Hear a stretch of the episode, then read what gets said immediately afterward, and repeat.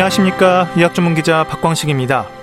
단 한순간도 쉬지 않고 수축과 이완을 반복하면서 온몸에 혈액을 공급하는 기관이 심장입니다.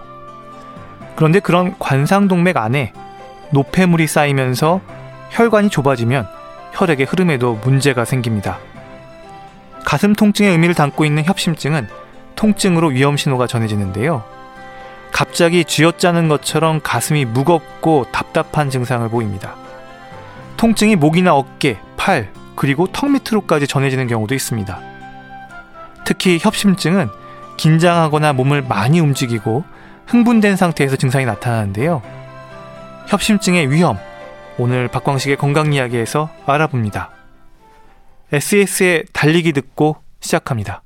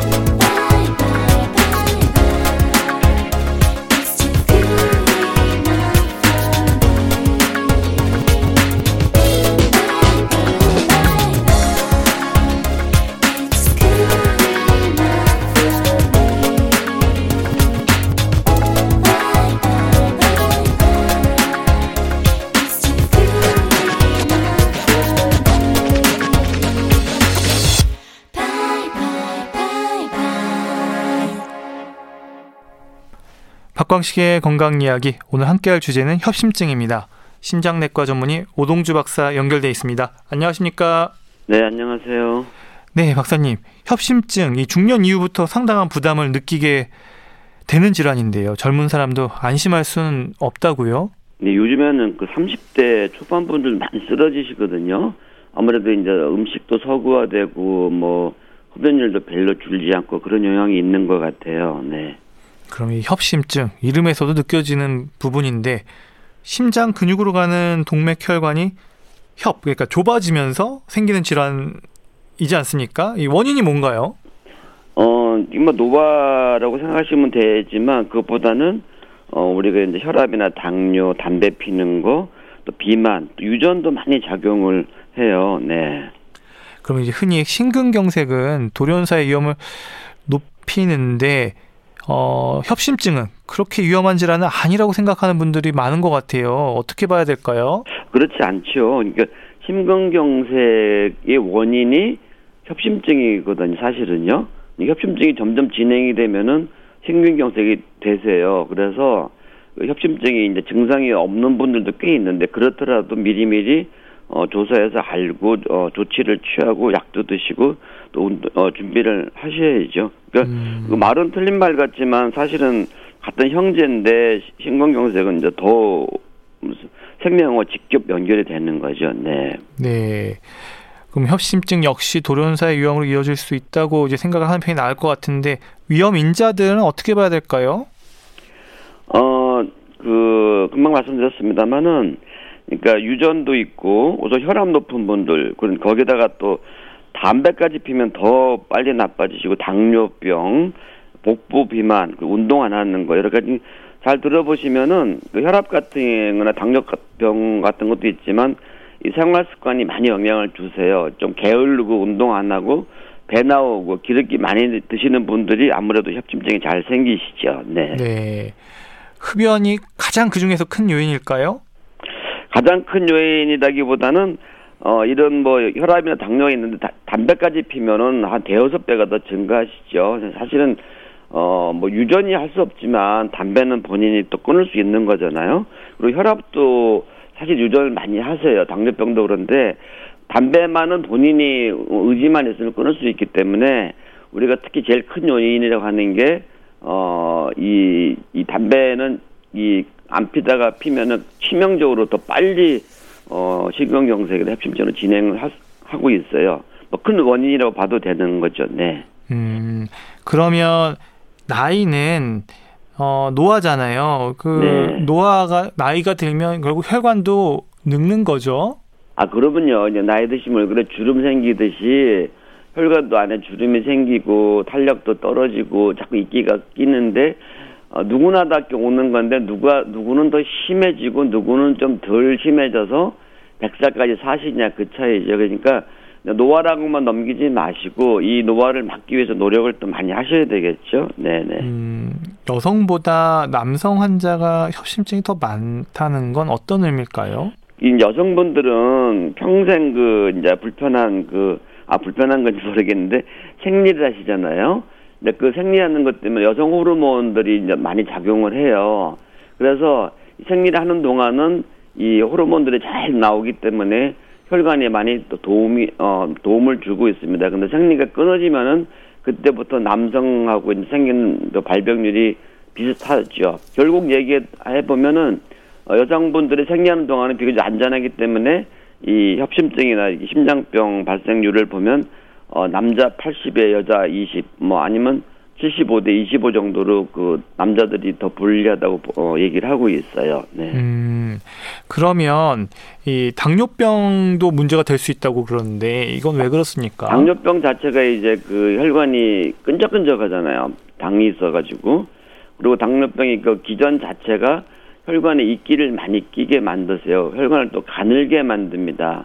똑같은 협심증 환자라도 찍어보면은 당뇨병 환자들은 전반적으로 혈관이 다 가늘어져 있어요. 이게 이제 뇌나 심장, 팔다리에 전부 다 오게 되죠. 그래서 당뇨병을 적극적 치료하는 게 협심증을 막는 지름길이기도 합니다. 네. 고지혈증과 비만도 문제로 지적이 되던데요. 어떻게 이해하면 좋을까요? 그러니까 비만이라는 거는 기름이 갈 데가 없어서 배에 차는 건데 이게 이제 그 배에만 차는 게 아니라 혈관에도 차는 거죠, 그죠?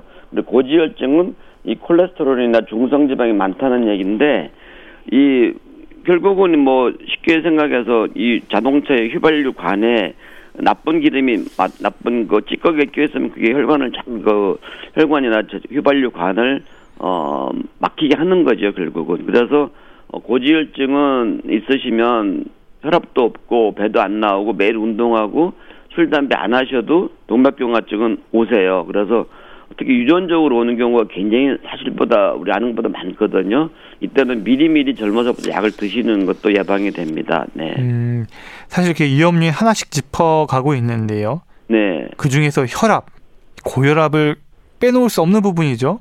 사실은 이제 이런 동맥경화 원인의 환자들을 쭉 뒤져보면 한 60%는 고혈압을 가지고 있어요, 사실은. 그런데 이제 이 고혈압이라는 거는 이게 이 혈관이 탄설력이 떨어지니까 자꾸 심장에서 이제 압력을 많이 주니까 이제 탄력이 이 혈관의 압력이 올라가는 거거든요. 그러니까 이 혈관의 직격은 일정한데 계속 안에서 압력이 오니까 혈관 안에 금이 가기 시작해요. 그래서 그 금이 간 사이로 콜레스테롤도 끼고 중성지방 끼고 그러다가 점점점 혈관이 굳어지고 좁아지시게 되는 거죠. 그래서 이 고혈압 자체는 사실은 뭐 사는데 지장이 없으세요. 근데 왜 자꾸 고혈압을 젊어서부터 치료를 하라고 그러냐면은 가만 놔두면은 증상이 없지만 이게 혈관을 점점점 막아서 뇌졸중이나 심장마비로 연관이 되죠. 그래서 이 고혈압을 침묵의 살인자. 그래서 이 선생님들이 약 드시라 그러면 제발 좀 약 좀 드시고 하라는 대로 하시면 좋겠습니다. 네. 결국 말씀 들어보니까 결국 동맥경화가 협심증의 원인이라고 할 수 있겠는데요. 협심증의 위험 요인들을 제거하면 다른 질환의 위험에서도 벗어날 수 있지 않을까 싶습니다. 이 그만큼 우리 몸이 하나로 다 연결돼 있다는 의미겠죠? 아 그럼요. 요즘에 이제 다 치매들 무서워하시는데. 치매 사실 대부분의 원인이 동맥경화예요. 그러니까 혈관이 좁아지고 뇌세포에 혈액이 잘 안 가고 산소가 안 가니까 사람들이 멍해지는 거거든요. 그래서 이 동맥경화 관리를 잘하고 협심증 관리 잘하면은 치매도 덜 걸리실 뿐만 아니라 이 되게 우리 협심증을 치료하는데 약물도 있지만은 여러 가지 뭐 운동요법 또 식이요법도 있잖아요. 이런 거를 잘 지키시면 암 발생도 확 떨어지십니다. 사실은 요즘에 암도 많이 그 생활 습관이나 음식이랑 관련이 있지 않습니까? 그래서 이 혈관 질환, 협심증 이런 것들을 잘 치료하시는 분들이 나중에 다른 모든 질환의 발생률이 줄는 걸로 보고가 돼 있어요. 네. 그러면 협심증은 혈관이 어느 정도 좁아져야 증상이 나타나는 걸까요? 네, 대개 이제 평균적으로는 70%라고 얘기를 해요. 그러니까 나는 뭐 매일 등산 가고 막 그 이 계단 급히 올라가도 답답한 게 없다. 병이 없을 것이다 했지만 그런 분들 검사해 보면 50% 60% 좁아져 있는 분들이 많이 있거든요. 근데 70% 이상 좁아지게 되면은 좀 빨리 걷거나 뭐 건널목 뛰어가거나 계단 가거나 등산 가면은 피가 못 따라가니까 혈액이 못 따라가니까 숨이 차고 아프고 그런 경우도 있죠. 네. 그러면 이야기를 들어보니까 70%까지 좁아질 때까지 증상이 없다는 얘기인 거죠? 이게 이제 참 그 미스터리고 무서운 건데요. 사실은 환자분들 보면 95% 98% 막혀도 멀쩡히 S클럽에서 막 10km 뛰는 분들이 있어요. 그러다가 갑자기 막혀가지고 심장마비로 돌아가시는 분도 있죠. 근데 거꾸로 한 30% 40% 좁아져 있는데 또 심근경색이 오세요. 이게 무슨 얘기냐면은 이런 분들이 이제 갑자기 막 흥분을 막 하거나 화를 내거나 아니면 뭐 축구 보다가 막 자기 팀이 지면은 막 와 소리 지르다가 그 조금 30% 좁아져 있던 동맥경화가 툭 터져버려요. 터지면서 이제 거기 피떡이 생겨서 갑자기 100%로 막히는 거죠. 이런 게 더 위험합니다. 그러니까 너무 70% 뭐 30% 따지지 마시고 내가 동맥경화 있나 없나를 알고 계시는 게 굉장히 더 중요해요, 사실은. 네. 네. 협심증 환자들이 당황하고 두려워하는 이유가 이 갑작스런 가슴 통증일 것 같은데요. 뭐 드라마나 영화에서 보면 가슴 부여잡고 쓰러지는데 뭐 다 협심증이라고 봐야 할까요? 근데 이제 갑작스런 경우는 협심증보다는 심근경색증이 더 많아요. 그러니까 협심증은 되게 본인들이 아세요. 아, 내가 아침에 조금 빨리 걸었더니 답답한데 좀 쉬니까 좋아지더라. 그리고 또 스트레스를 많이 받으니까 답답한데 또 한숨을 몇 번 쉬고 좀 이렇게 안정을 했더니 좋아지더라. 그런 거는 되게 협심증이 많은데 이 테레비에 이제 막 이 아들 딸 며느리가 막 속새겨갖고 막 고함 지르다가 윽 하고 가슴 잡으시는 거는 금방 말씀드린 대로 한 30~40%는 50% 좁아져 있다가 그 좁아진 동맥가 툭 터지면서 이게 피떡이 생기시는 거죠. 그러니까 이게 이제 그래서 우리가 갑자기 화나 분노, 이 심근경 결증이 많은 원인이 급성 분노로 온다고 돼 있어요. 그래서 주변에 막 성질 많이 내시고 갑자기 소리 지르시고 이 화풀이하는 분들은 이러다 집에 가서도 많이 쓰러지세요. 그거 굉장히 좋은 습관이 아닙니다. 하여튼 이 말씀들을 하는 게 야, 나 이렇게 기분 나쁜 통증은 처음 느껴봤다고들 많이들 말씀을 하세요. 네. 그럼 그 통증이 지속 시간이 한 어느 정도 가는 거예요? 그러니까 협심증은 그 혈관이 좁아져서 오는 거기 때문에 막 가슴이 답답하고 그럴 때 걷는 거를 쉬거나 스트레스를 좀 관리하면은 가라앉으세요. 그래서 대개 5분 내지 10분 이내에 가라앉는 걸로 되어 있습니다. 그런데 등산하는 분들은 금방 아세요. 산에 올라갈 때 답답하거든요. 그러면 좀 쉬어요.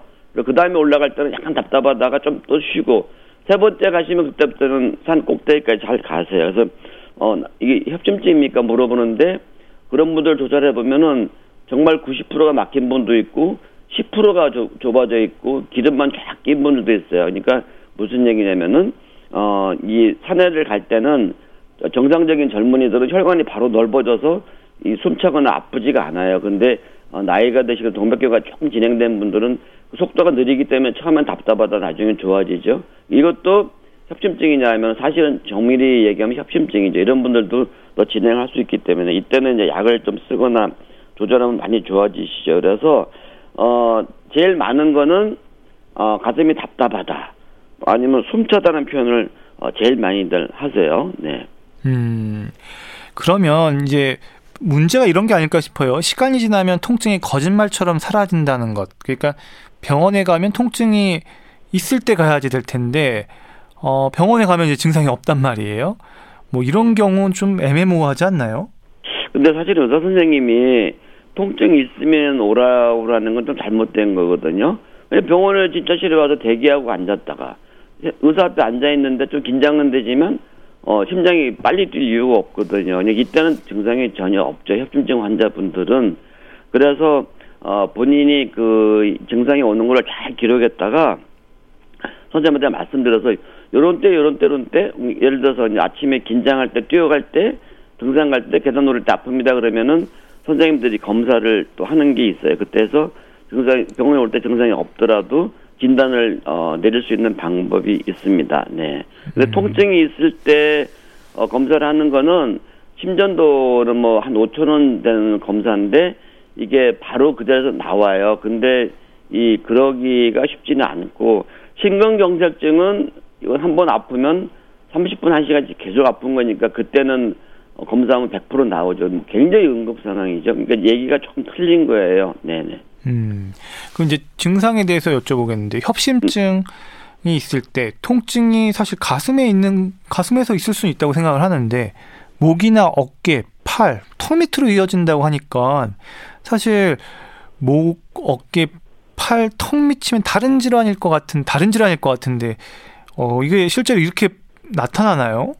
네, 근데 이제 정말 가슴이 아프면 내가 좀 심장이 안 좋은 것보다 생각하실 텐데.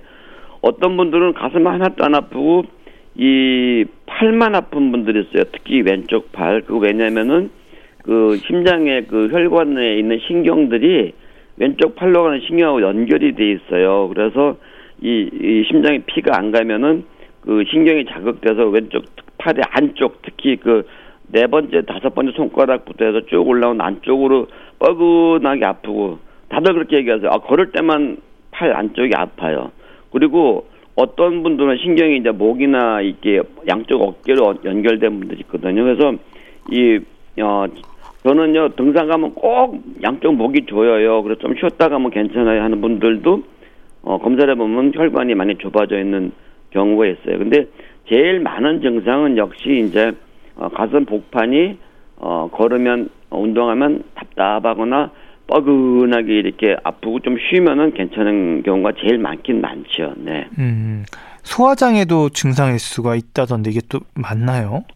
참 잘 속습니다. 이게 심장 결관이 3개인데 그중에 이제 특히 오른쪽 결관이 좁아지거나 막히게 되면은 이 혈관은 비교적 좀 뒤쪽하고 아래쪽을 있기 때문에 이 배가 아프시다 그러고 배가 더덕하세요. 근데 이제 문제는 그런데 이러면 이제 또 소화기내과를 가셔가지고 내시경을 하시는 분들이 있어요. 근데 또 내시경을 해갖고 마침 또 식도염이 나오거나 뭐 이 돌 같은 게 나오면은 담석이 있으면 또 그쪽 치료를 하다가 또 때를 놓치는 분이 있으세요. 그래서 근데 물론 이제 나는 혈압도 없고 당도 없고 담배도 안 피고 배도 안 나오고 유전도 없고 좋다 그럴 때는 배가 아프면은 그쪽도 하셔야 되지만 나는 게으르고 배도 나오고 담배도 피고 혈압 당뇨 다 있다 그럴 때는 배가 아프셔도 한 번쯤은 나 이거 심장병 아니야 생각을 해보시는 게 좋아요. 그래서 이 협심증이나 심근경색의 증상은 가슴만 오는 게 아니라 아래턱에서부터 배꼽 사이에 생전 처음 느껴보는 정말 괴로운 답답한 근데 공통적으로 얘기하시는 거는 나 이거 죽는 거 아니야? 이거 죽는 거 아니야? 하는 말씀들을 많이 하세요. 그래서 이 나이가 드신 다음에 이거 왜 이러지 오늘? 예전에 안 그랬는데 오면은 주치의 선생님한테 선생님 저 심장 검사 좀 해달라는 얘기를 꼭 하셔야 됩니다. 네. 아 그렇군요. 네네. 그러면 이제 앞서서도 좀 언급은 해주셨는데 협심증 증상이 주는 특징적인 부분, 뭐 시간이라든지 한번 정리해 주시죠. 제일 많은 시간은 아침 5시부터 9시 사이가 제일 많아요. 그러니까 특히 새벽에 왜 새벽에 많냐면은 우리가 잘 때는 이제 교감신경이라는 게 좀 가라앉고 부교감신경 그래서 맥박도 느려지고 혈압도 좀 뚝 떨어지고 있는데 우리가 일어나기 평균 6시 일어나는 분이라면 5시부터는 이제 일어나서 일을 할 준비를 해서 교감신경이 앞서 나오기 시작해요. 그러면 그때부터 혈관이 수축되면서 이 혈압이 오르기 시작하죠. 근데 이 교감신경이 이렇게 작동을 시작하면은 이 혈압만 올라는 게 아니라 이 피가 엉겨붙기 시작합니다. 그래서 잘 보시면은요. 모든 거의 많은 이 뇌졸중, 뇌출혈, 협심증 발작, 심근경색 발작, 혈관에 대한 모든 발병은 이 아침 새벽부터 9시 사이가 제일 많습니다. 그 다음이 이제 오후 4시쯤에 피크가 되고 요일별로는 월요일 아침이 제일 많아요. 사실 주말에 쉬고 월요일날 출근하기 싫잖아요. 그래서 또 출근하면 또 정말 잔소리 하는 부장 얼굴 봐야 되고 일주일을 어떻게 또 이 견뎌야 되나 사실 그런 말도 있더라고요. 이 술집에 월요일 날 손님이 제일 많대요. 일주일을 이겨나가려고 또 풀러간다고 그러시더라고요. 그래서 전형적으로 이 잘 때우는 분도 있으세요. 하여튼 나 아침에 안 좋다 출근할 때. 그럼 나 이 혈관 문제 생긴 거 아니야? 한번 생각해 보시는 게 더 좋겠어요. 네. 박사님께서 이렇게 설명을 해주시니까 정말 와닿는데요. 네. 좀 협심증 조금 더 구체적으로 의학적으로 좀 들어가 볼게요. 협심증에도 안정형, 불안정형, 변이형 뭐 이런 것들이 있다면서요? 이게 좀 이름이 어려워요. 예, 좀 이제 어려운데 사실은 뭐 말 그대로 쉬워요. 안정형 가만히 있으면 안 아프고 운동하거나 뛰거나 계단 갈 때 아프다. 그거는 이제 이 혈관이 좁아져 있으니까 자동차가 막 속도를 내서 달릴 때는 휘발유가 많이 가야 되잖아요. 근데 이제 자동차에 휘발유관이 좁아져 있으면 속도를 내려면 엔진이 털털털 거요. 통증이 오는 게 그게 안정협심증이에요. 그러니까 이거는 속도를 줄여서 피를 좀 덜 가거나 휘발유를 덜 가도 되게 하면은 금방 좋아지세요. 근데 이때는 이제 비교적 정말 안정이거든요. 당장 쓰러지거나 그러지 않으세요. 근데, 이런 상태가 오래 가다 보면은, 그 다음에 오는 불안정형. 불안정형은, 이거는 운동할 때만 아픈 게 아니라, 어떤 때는, 옛날에는 축구할 때만 아팠는데, 요새는 어떤 때는 아침에 가만히 앉아있는데 아프기 시작해요. 축구할 때 같은 증상이. 이거는 혈관이 이제 견디다가, 혈관 안에 염증이 생기면서 자꾸 혈관이 경련이 오는 겁니다. 그래서, 이 종아리에 쥐나듯이 혈관 또 전부 다 근육으로 쌓여져 있거든요. 이 근육이 쥐가 나면서 옹그라들면 피가 안 가니까 아팠다가 또 쉬면 좀 괜찮고 또 헤맸다 넣는 나이트로 집어넣으면 더 괜찮은데 이때는 상당히 급한 거예요. 그래서 옛날에는 운동 때문에 아팠는데 지금은 가만히 있어도 아프고 조금만 옛날에는 저기 10분 걸으면 아팠는데 지금은 한 3주만 걸어도 아프다 할 때는 일단은 빨리 응급실이나 병원을 가셔야 됩니다. 그리고 세 번째 변이형 아니면 이제 혈관 경축성 협심증이라는 거는 같은 말이에요.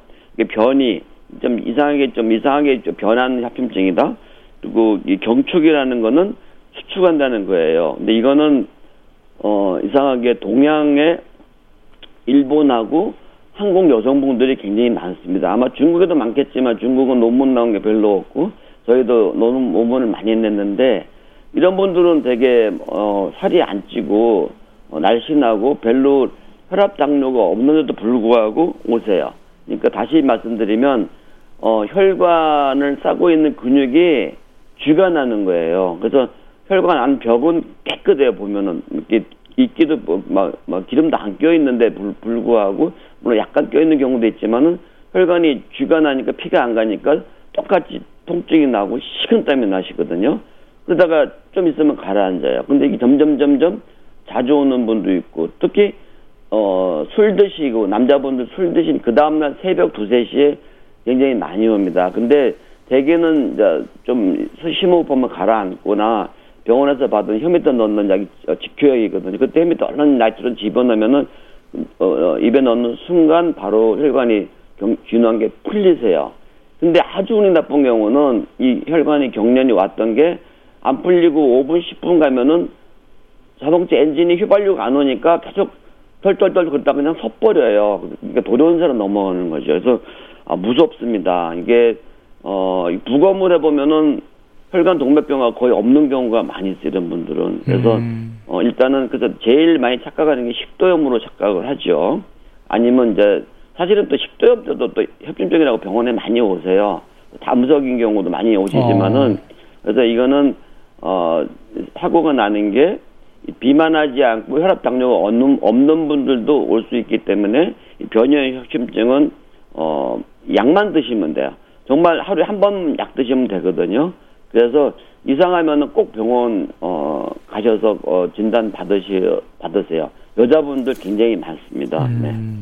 그러면 안정형보다는 불안정형이 좀 더 위험한 거고, 뭐 변형은 뭐 그 중간인가요? 이렇게 단계별로 생각하는 게 맞나요? 변형도 그러니까 금방 말씀드렸잖아요. 돌연사로 연결이 되세요. 그러니까 변형은 약물 치료로 가능하고 어떤 분들은 한 2년 약 드시면 완전히 없어지는 분도 있어요. 하지만 이제 협심증이나 안정형이나 불안정형은 약물 치료만 갖고는 잘 안 되고 증상이 심해지면은 스탠트 시술이나 수술을 해야 되는 경우가 있죠. 그렇군요. 네네. 이게 그냥 단순하게 생각할 건 아니네요. 근데 세 가지 다 공통점은 치료가 가능하다는 거죠. 사실은 협심증은요. 예. 이 암에 비해서 치료가 쉬우세요. 발견만 되면은.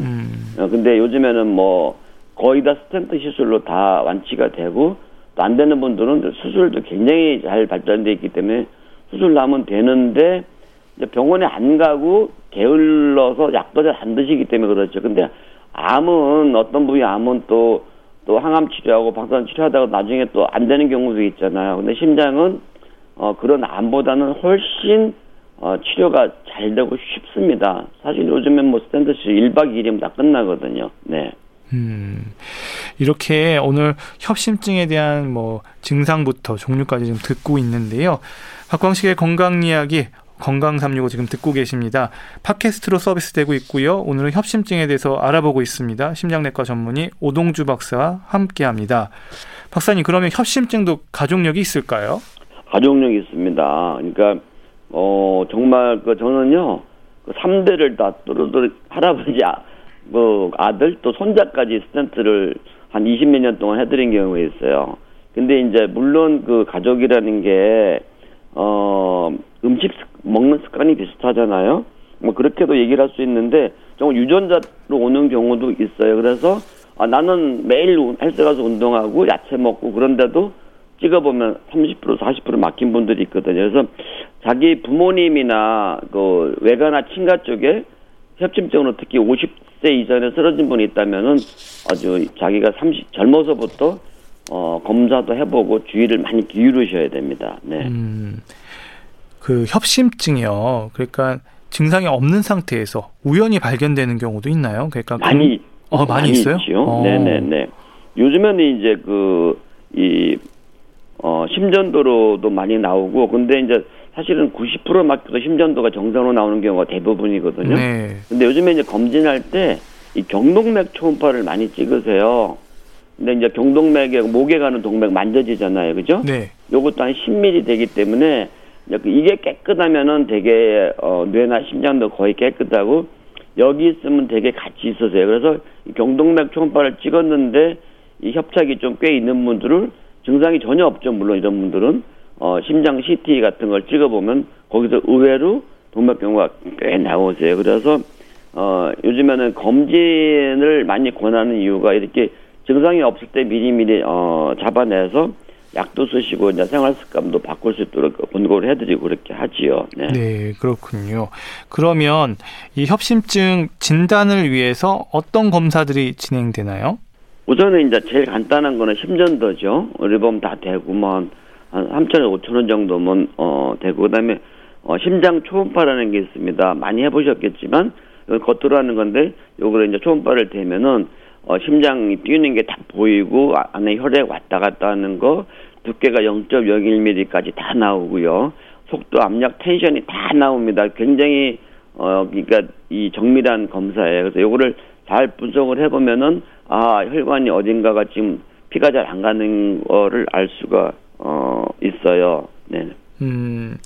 그러면 심장 초음파는 필수적인 검사인가요? 제일 간단하고 필수적이고 이거를 하는 이유가 또 이 심전도 같은 게 이상하게 나왔는데 이 꼭 협심증이 아니더라도 이렇게 나오는 경우가 있거든요. 혈압으로 심장이 부었거나 판막증이 있거나 심장에 물이 찼거나 아니 염증이 있거나 그게 전부 다 알아낼 수가 있어요. 그리고 이 일단 모든 심장 검사에 제일 기본되는 거기 때문에 검진 때는 본인이 좀 걱정이 되면 이거 좀 추가로 좀 해주세요 하고 말씀 하시는 것도 좋습니다. 그러면 이제 그 진단을 할 때 이 받았던 심장 초음파 결과가 시술이나 수술로 이어졌을 때 예후를 평가하는데도 필요하다는 말도 있던데요. 아, 그럼요. 심장 초음파에서 이미 벌써 심장 한쪽이 잘 안 움직인다. 이때는 사실은 우리가 그 혈관 조영술을 혈관을 찍어보면 그쪽 부분이 거의 100% 막혔거나 굉장히 심한 협착이 있는 경우가 있어요. 그러니까 우리가 시술하는 의사들도 굉장히 도움이 될 뿐만 아니라 초음파에서 이 한쪽 심장이 안 움직인다 그럴 때는 사실은 이제 빠른 시간 내에 혈관 조영술을 해가지고 아니면 CT를 찍든지 해서 좁아진 정도를 밝혀서 약물 치료할 건지 아니면 스탠트 할 건지 수술할 건지 결정을 하셔야 됩니다. 그리고 이제 운동부하 검사는 뭔가요? 네, 요거는 이제 우리 간단한 검사인데 우리 헬스클럽감 뛰는 기계 있잖아요. 그 똑같은 기계예요. 거기다가 그냥 뛰는 게 아니라 우리가 그 심전도 검사할 때는 심전도를 팔다리 이렇게 가슴에 붙이고 처음에는 서서히 걷다가 점점 속도가 빨라지고 이제 올라가면은 그 우리가 막 빨리 걸어야 되겠죠. 그러면 심장이 빨리 뛰어야 되잖아요. 뭐 120, 130, 140번까지 맥박이 올라가요. 그러면 심장이 쾅쾅쾅쾅 뛰니까 이 심장이 피를 많이 공급을 해야 되잖아요.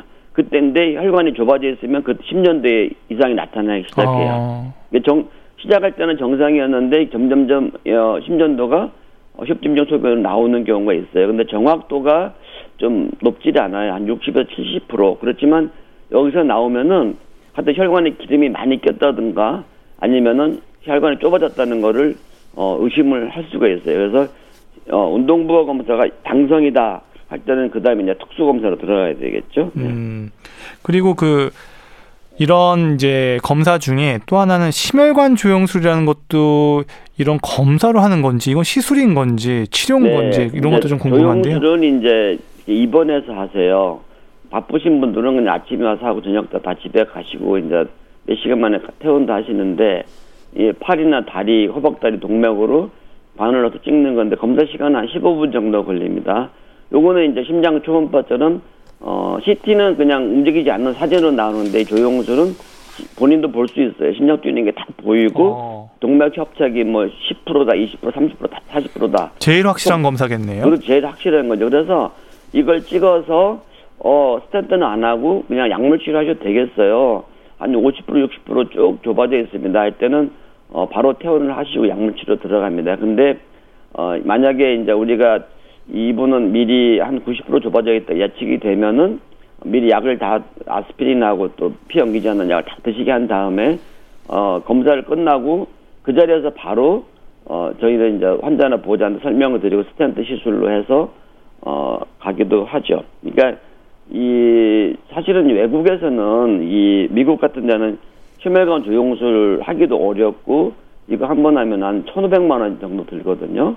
근데 한국에서는 똑같은 기구를 쓰지만 의료보험이 잘 돼 있어서 한 60-70만 원 정도면 다 할 수 있어요. 그리고 아까 말씀드린 대로 검사 시간은 한 15분, 뭐 약치라고 하는 것까지 치라면 한 30분 정도인데 뭐 아무나 하는 건 아니고 사실은 이제 딱 이거 필요하다고 이제 주치의 선생님이 판단할 때 하는 거죠. 그리고 아무 병원에 다 있는 건 아닙니다. 그러니까 꼭 물어보셔야 돼요. 심혈관 조영술이 되는 병원인지 아닌지, 아니면 그냥 개인 내과 다니시는 선생님들이 알아서 다 연결을 해주세요. 네. 그러니까 근데 심혈관 조영술은 침습적인 건 맞죠? 그러니까 이거는 그렇죠. 네. 미리 그러니까 건강 검진 차원에서 할 수 있는 검사 이렇게 아니죠. 하는 건 네네. 아니라는 건 네네. 분명한 네네. 거죠. 네. 그래서 요즘에 CT로도 많이 미리 CT요? 하세요. 네, CT로도 CT. 어떻게 하는 거죠? CT를 해도 혈관이 다 보이세요. 근데 조영술만큼 정확하지는 않지만 이거는 이제 입원을 안 하셔도 되고. 이것 또한 의료보험 다 되니까 경비 이렇게 비싸지 않고, 또 하나의 이거의 장점은 이 석회 동맥경 오면은 칼슘이 끼거든요. 석회 그거를 알 수가 있고, CT를 찍다 보면은 이게 핀장만 찍기가 아니라 폐랑 간, 콩팥, 초장이 다 찍기는 되게 찍혀요. 그러니까 저는 다 봐드립니다만은, 그래서 일석삼조로 그죠? 심장 찍으면서 폐도 보고 간도 보고 콩팥, 초장 다 볼 수 있는 기 때문에 저는 CT를 또 많이 권하기도 합니다. 근데 증상이 아주 심한 분들은 처음부터 조영술을 바로 들어가죠. 이거는 틀림없이 있다. 그리고 스탠트를 해야 되겠다 때는 시간 안 버리고 바로 스탠트로 조영술로 들어가는 경우도 있습니다. 그럼 이제 좀 치료에 대해서 여쭤볼게요. 네네. 일단 약물 치료의 목적은 뭔가요? 일단은 이제 그 협심증 좁아진 데 진행을 막아주고, 더 큰 목적은 한 50%, 70% 좁아져 있는 거를 60%, 40%로 줄여보겠다는 노력을 하게 되는 거예요. 근데 이거는 약물로만 되지는 않고 본인이 이제 생활 습관도 하고 음식도 조절하고 운동도 하고 그렇게 돼야 되겠는데, 많은 협심증 환자분들이 약물로 잘 되세요. 그리고 이제 우리가 스탠트 시술 할 때도 원칙이 약물로 조절되지 않는 협심증 환자 때 조영술도 하고 스탠트 시술도 합니다. 근데 처음부터 스탠트 시술하는 경우는 한 90% 이상 막혔거나, 아까 말씀드린 대로 70% 이상 막혔는데 약이 안 들을 때, 그리고 90% 막혔을 때는 이건 뭐 볼 것도 없이 바로 스탠트로 들어가죠. 급성 신경경색증 때는 처음부터 바로 스탠트 시술하는 게 약물 치료하는 것보다 훨씬 생존율이 높습니다. 그렇지만 일반적으로 봐서는 약물로도 많이 치료를 하세요. 네. 그러면 스탠트 삽입을 할지 약물을 해야 될지 기준은 어떻게 나눠지죠? 이게 이제 일단은 CT나 이렇게 운동부하 검사를 해가지고 이분은 협심증이 있습니다 하고 진단을 내렸잖아요. 근데 약을 일단 쓰기 시작해요. 혈관 넓히는 약, 또 콜레스테롤 떨구는 약, 아스피린 등등등 썼는데 어떤 분들은 깜짝같이 좋아지세요. 이제는 막 10층 올라가도 안 아파요. 그때 약물로 계속 가시는 거예요. 근데 약을 자꾸 높이고 해도 저는 계속 아파요. 이때는 시술로 들어가야 됩니다. 근데 다시 말씀드리지만 CT나 그런 걸로 봐서 이미 처음부터 이렇게 굉장히 90% 좁아질 때는 바로 스탠트 들어가기도 하세요. 근데 또 하나는 약물로도 좋아지는데 스탠트 시술을 자꾸 원하는 분들이 있으세요. 그렇진 않거든요. 네. 스탠트라는 게 뭐 거의 다 잘 되지만은 그래도 이물질을 혈관 안에 넣는 거기 때문에 가끔가다 피떡도 생겨서 갑자기 막힐 수도 있고 부작용이 올 수도 있으세요. 그래서 그거는 환자분이 저 스탠드 불안하니까 넣어주세요 되는 거는 아니에요. 네. 네. 갑자기 생기는 쥐어짜는 듯한 가슴 통증, 협심증, 적절한 치료가 중요하다는 생각인데요. KBS 건강 365 박광식의 건강 이야기, 오늘은 협심증에 대해서 알아보고 있습니다.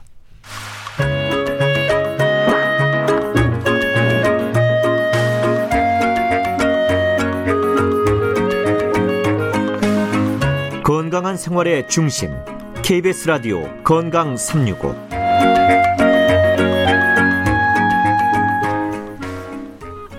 박광식의 건강 이야기, 심장내과 전문의 오동주 박사와 함께합니다.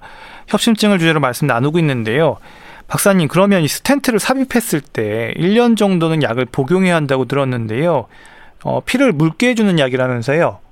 아, 근데 사실 1년은 아니고 평생 약을 드셔야 되는데, 특히 1년 동안은 약을 절대 끊으시면 안 되고, 왜 그러냐면은 그 1년 이내에 그 스탠트가 이제 금속이잖아요. 네네. 쉽게 생각하셔서 우리가 집을 지을 때 철근을 이렇게 받쳐놔야지 집이 안 무너지고 오래 몇백 년을 가잖아요. 그 같은 원리입니다. 이게 그냥 용수철 망이 아니고 현미경으로 보면은 그 망 안에 수만 개의 구멍이 있어서 거기 동맥경화 막는 약이 들어있어요.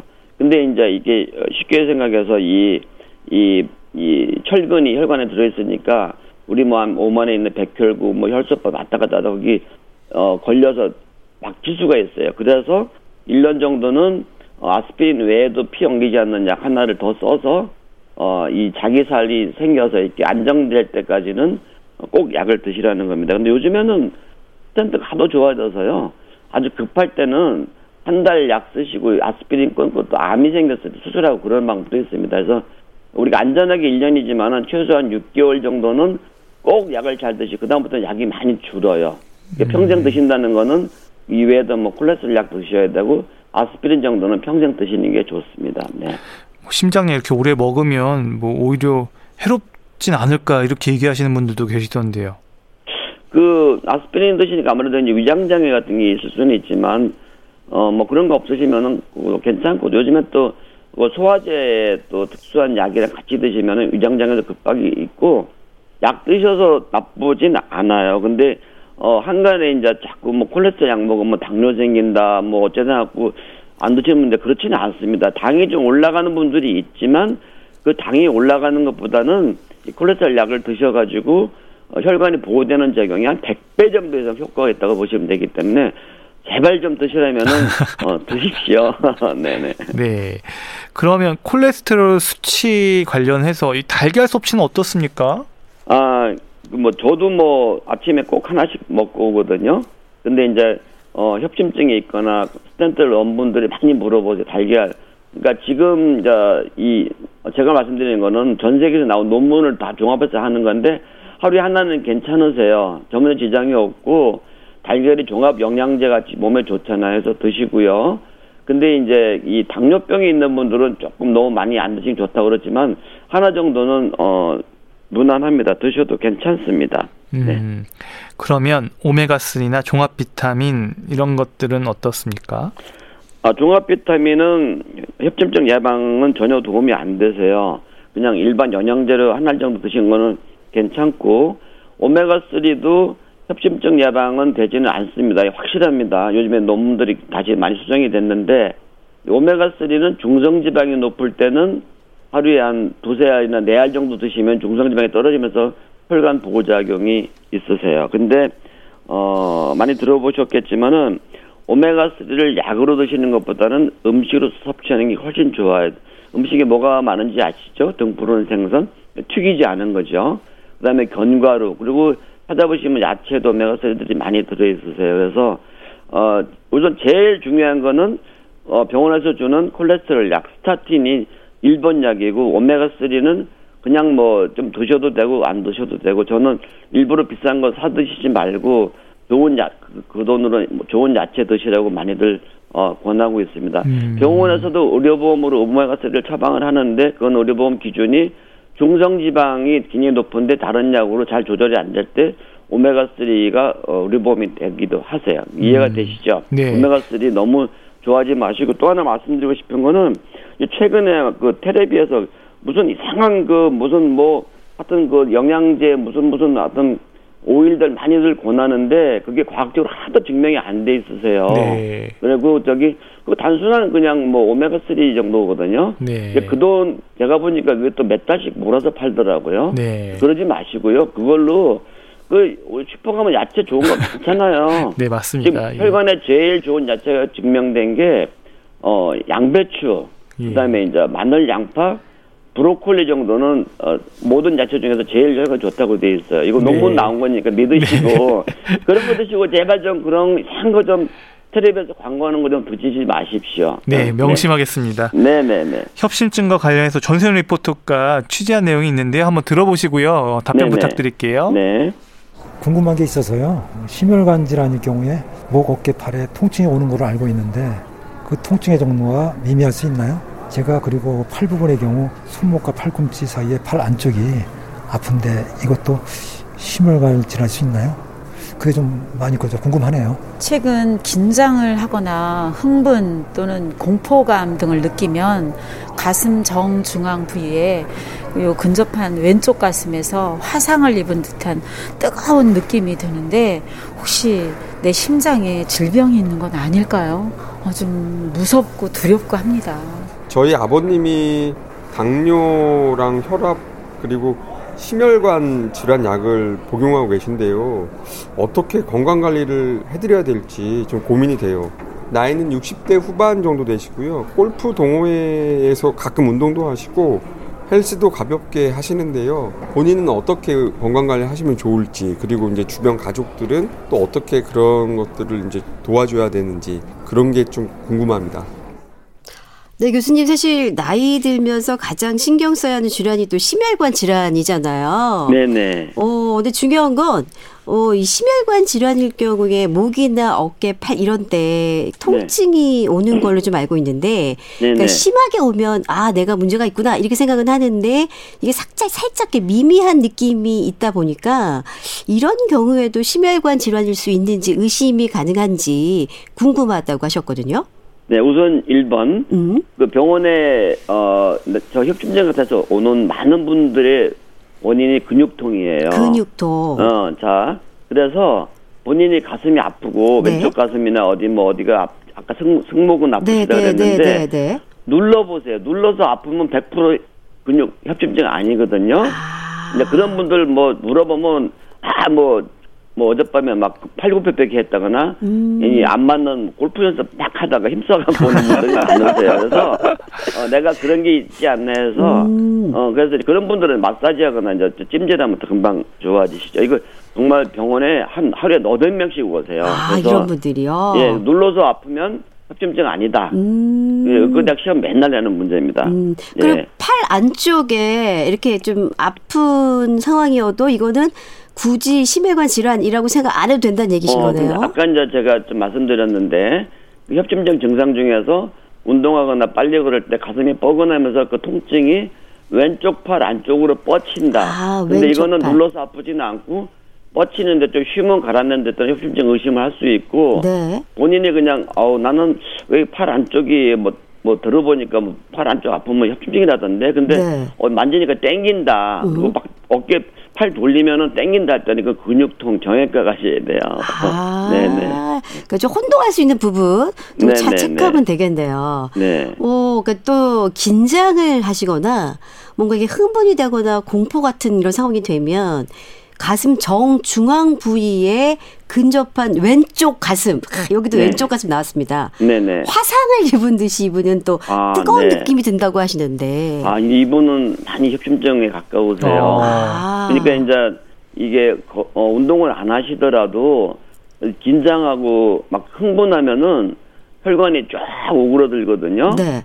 쉽게 말해서 우리 얼음으로 손 넣으면 하얘지잖아요. 그렇죠. 혈관이 다 수축해서 그런 거예요. 근데 그렇게 긴장을 하면 흥분하고 막 또 하나는 기분이 나빠도 와요. 그 우울증 환자들이 심장병이 많은 게 그러면 혈관이 쭉 오르들면서 좀 약간 동맥경화 있던 게 피가 더 안 가니까 네. 답답하고 지금 화산 같은 표현이 협심증의 전형적인 증상이세요.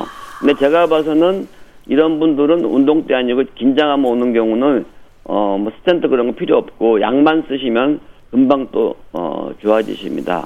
그럼 이런 경우는 네네. 그래서 요즘에 자꾸 이 기분 좋게 살으라는 게 참 자꾸 많이 용서하고 깔깔대고 웃으시면 혈관들 많이 좋아지세요. 웃는 것만으로도. 그럼요. 네네. 그럼 이렇게 이런 경우는 수술 없이 약으로만도 가능하다고 하셨잖아요. 네네. 그럼 이제 이런 경우 약을 드시게 됐다 이러면은 쭉 오래 평생 다 드셔야 되는 건지. 그렇진 않아요. 드시면서 이제 검사 조금 해보시고 그리고 이제 본인이 우리 화병이라 그러잖아요. 그렇죠. 그 컨트롤 하셔야죠. 그래서 이제 많이 걷고 야외 동네 저기 공원 다니고 요즘에 좀 이게 기분 좋은 거 좀 코미디 이런 거 많이 보시고 예, 막 무서운 드라마 그런 거 막 맨날 그 며느리랑 시어머니 싸우는 거 보지 마시고 아주 기분 좋은 거 보시면은 혈관도 다시 다 넓어지십니다. 네. 아, 그렇군요. 그리고 네네. 이제 아버님께서 네. 당뇨와 혈압 그리고 또 심혈관 질환 약까지 이제 복용을 하시는 거예요. 네네네. 그러다 보니까 이제 자식의 입장에서는 많이 건강이 좀 염려될 수밖에 없는 상황인데 네. 이럴 때 이제 관리를 좀 주변이 이제 본인도 잘하면 좋겠다라는 생각을 하시는 거죠. 근데 이제 아버님이 골프 동호회에서 이제 골프 운동 좀 하시고 네. 또 헬스도 가볍게 이제 하고 계신다고 하는데, 이거 잘하고 있는 건지 아니면 더 필요한 게 있는지. 굉장히 잘하고 계세요. 그러니까 아까 골프 치신다는 얘기 듣고, 어떤 뭐 골프 치시든 뭘 하시든간에 이렇게 자꾸 걷고 이게 골프장 가면 또 이제 잔디밭도 막. 밟고 그러잖아요. 네네. 근데 거기 가서 또 이제 또 나빠지는 분들이 있어요. 긴장하다 쓰러지는 분들 많으세요. 일본에서는 1년에 한 100명 정도 골프 치다가 그린에서 구멍 집어넣으려다가 심장마비 오세요. 아유, 세상에. 그래서 아주 기분 좋게 하시고 매일 가능하면 7,000보 이상 걷게 하시고요. 7,000보. 예, 네네. 그리고 야채를 매 끼니마다 드시면 더 좋고 마늘 양파 많이 드시고. 네. 튀긴 거 줄이시고. 예. 근데 앞에서 말씀하신 양배추, 마늘, 양파, 브로콜리 좋다고 하셔서 네.